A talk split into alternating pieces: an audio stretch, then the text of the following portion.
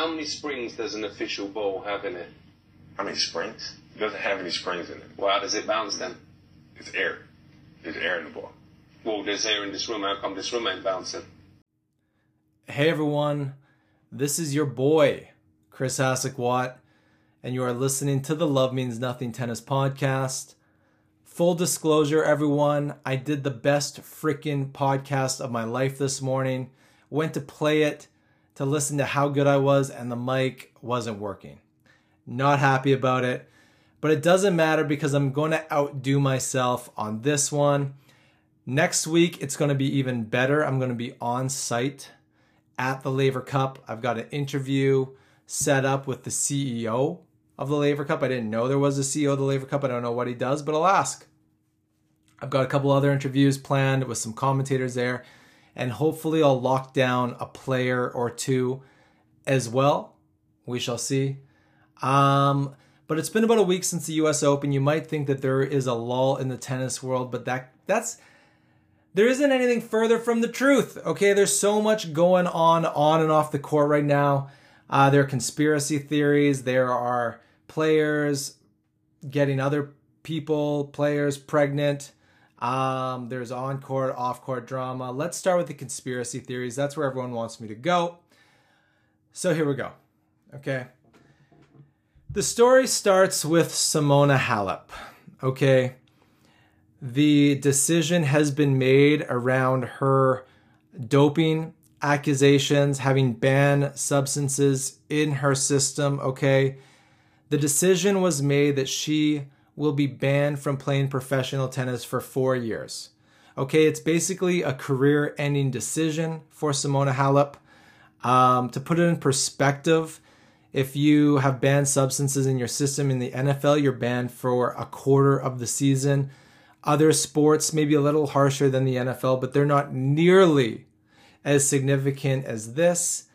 Um, Simona will be appealing that decision, as she should, but um, I think there's an overall consensus out there that this was just overly harsh on her. She is adamant that she did not knowingly take any banned substances, any sort of uh, enhancement drugs.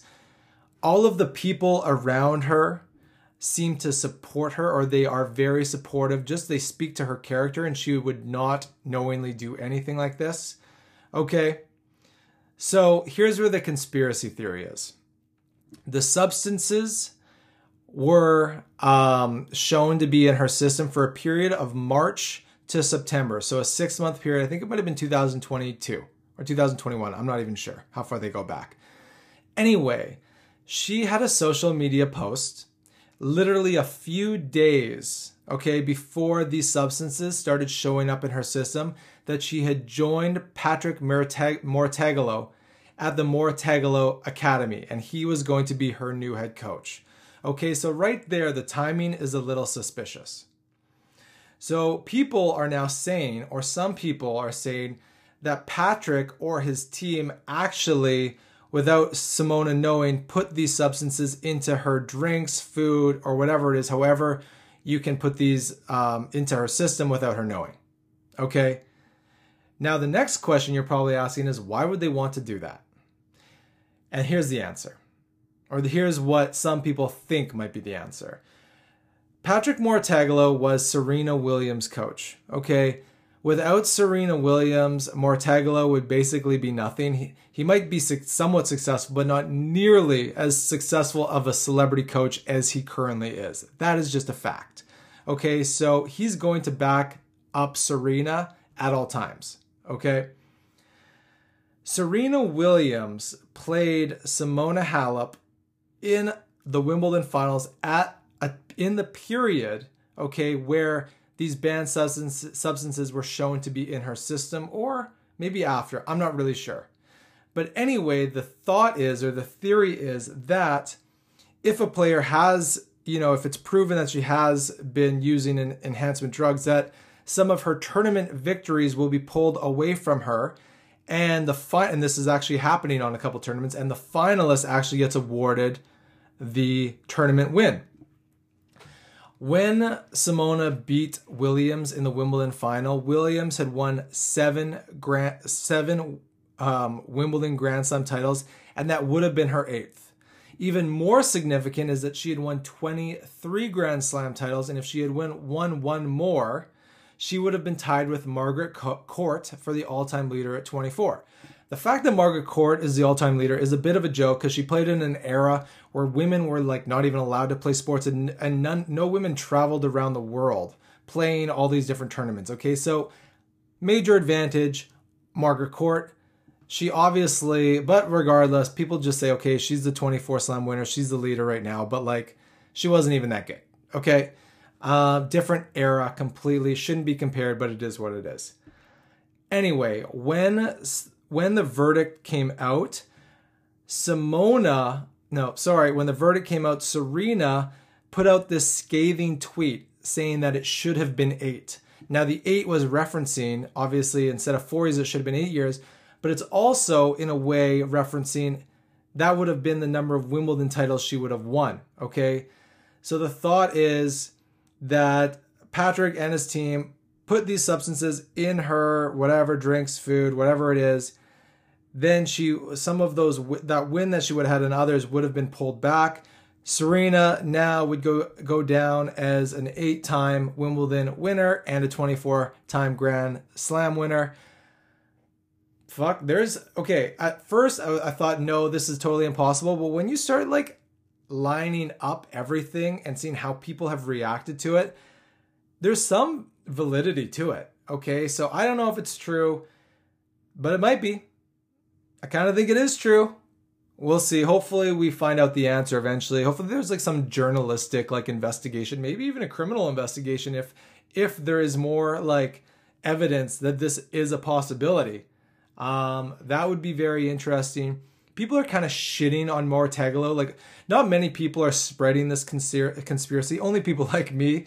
Um, but people are kind of shitting on Mouratoglou on social media right now. He's like taking like credit for Coco Gauff's like victory as well in the U S Open. He had a few things to say like, oh, if it wasn't for him, et cetera. And people are just like, people are getting sick of this guy.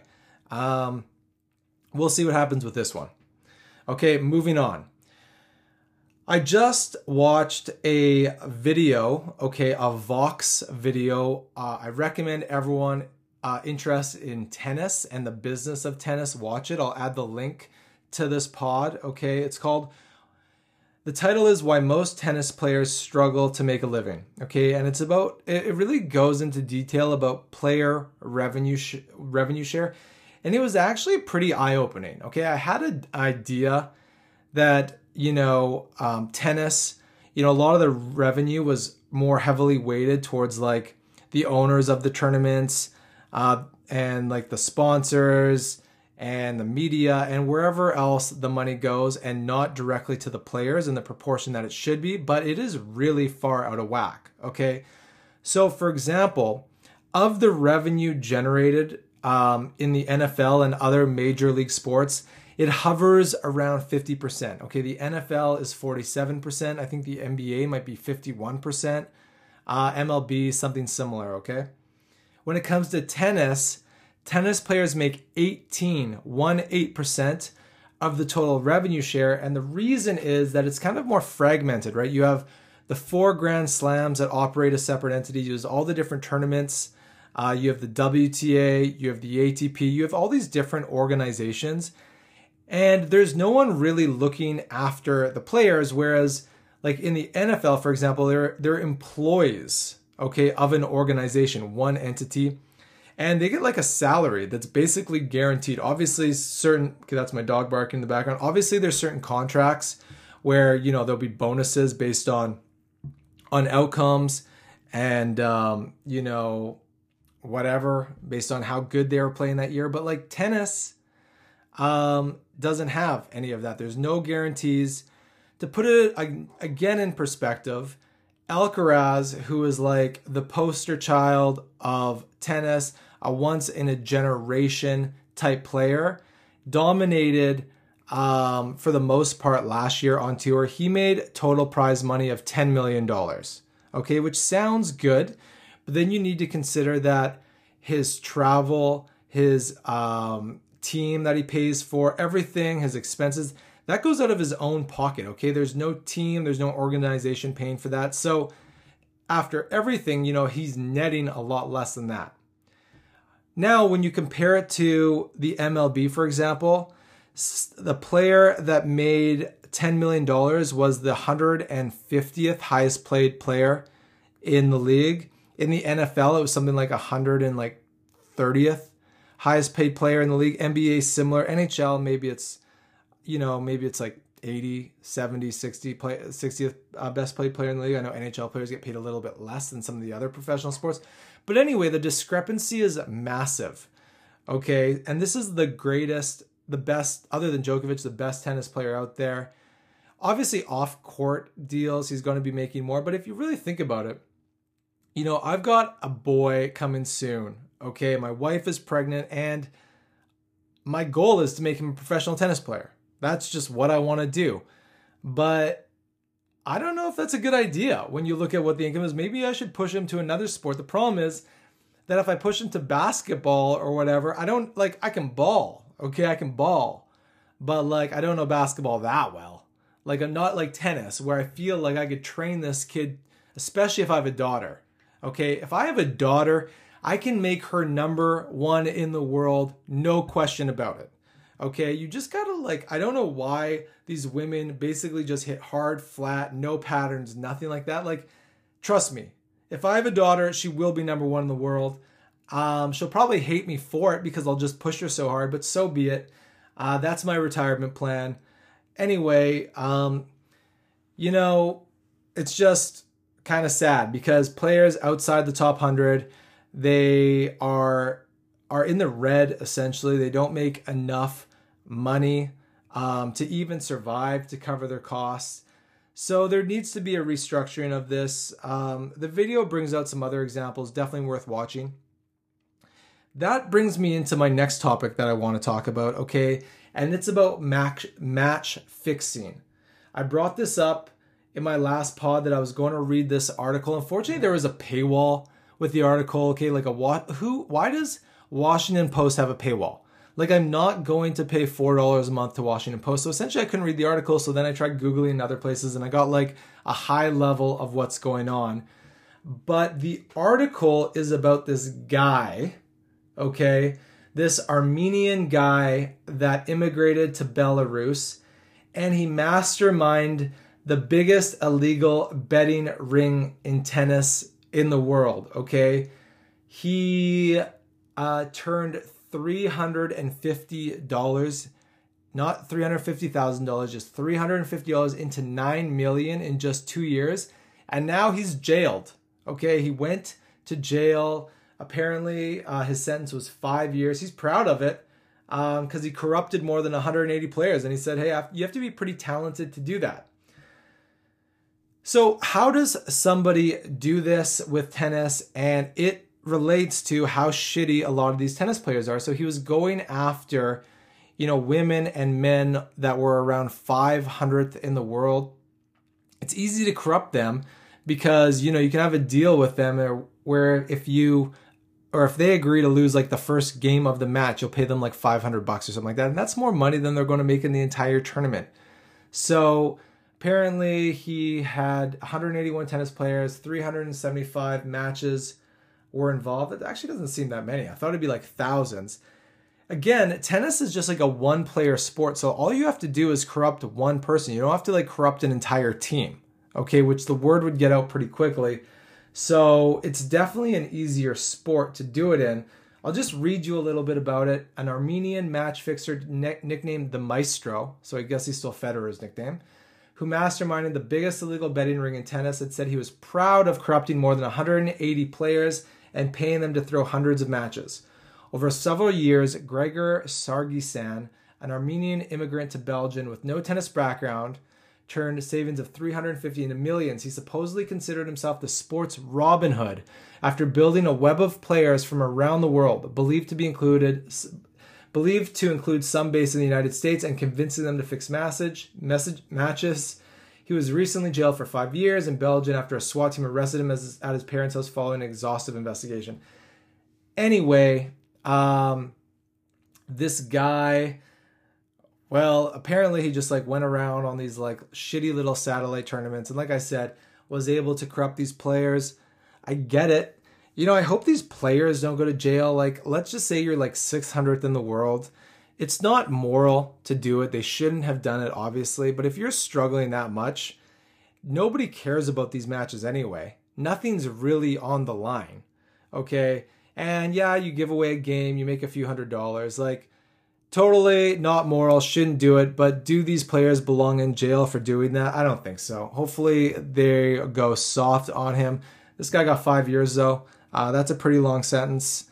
Um, I'll uh, I'll link an article as well. Don't worry, I'll link the free article. I'm not going to make you pay four dollars a month to read this. Um, moving on. Lorenzo Musetti, okay, the good-looking twenty-one-year-old Italian tennis player. Everything going for him, okay? I think he's like top twenty in the world. He announced that his girlfriend, Veronica, is pregnant with their child. Here are my thoughts, okay? I'm actually in the camp that men should be not holding off on starting a family as long as they typically are doing in this generation. A lot of guys, including myself, don't start a family till they're in their late thirties, early forties, et cetera. I actually think that's waiting too long, and men should start having families, bigger families, maybe in their late, starting their late twenties, early thirties, et cetera. So I'm in that camp. Now, that does not mean that I think that a celebrity tennis player should be knocking up his girlfriend at the age of twenty-one. It's stupid. He's pulling a Taylor Fritz here. Not a good idea. Um, and like, how stupid could you be? Okay, like, are you that romantically involved, that in love where you can't pull out?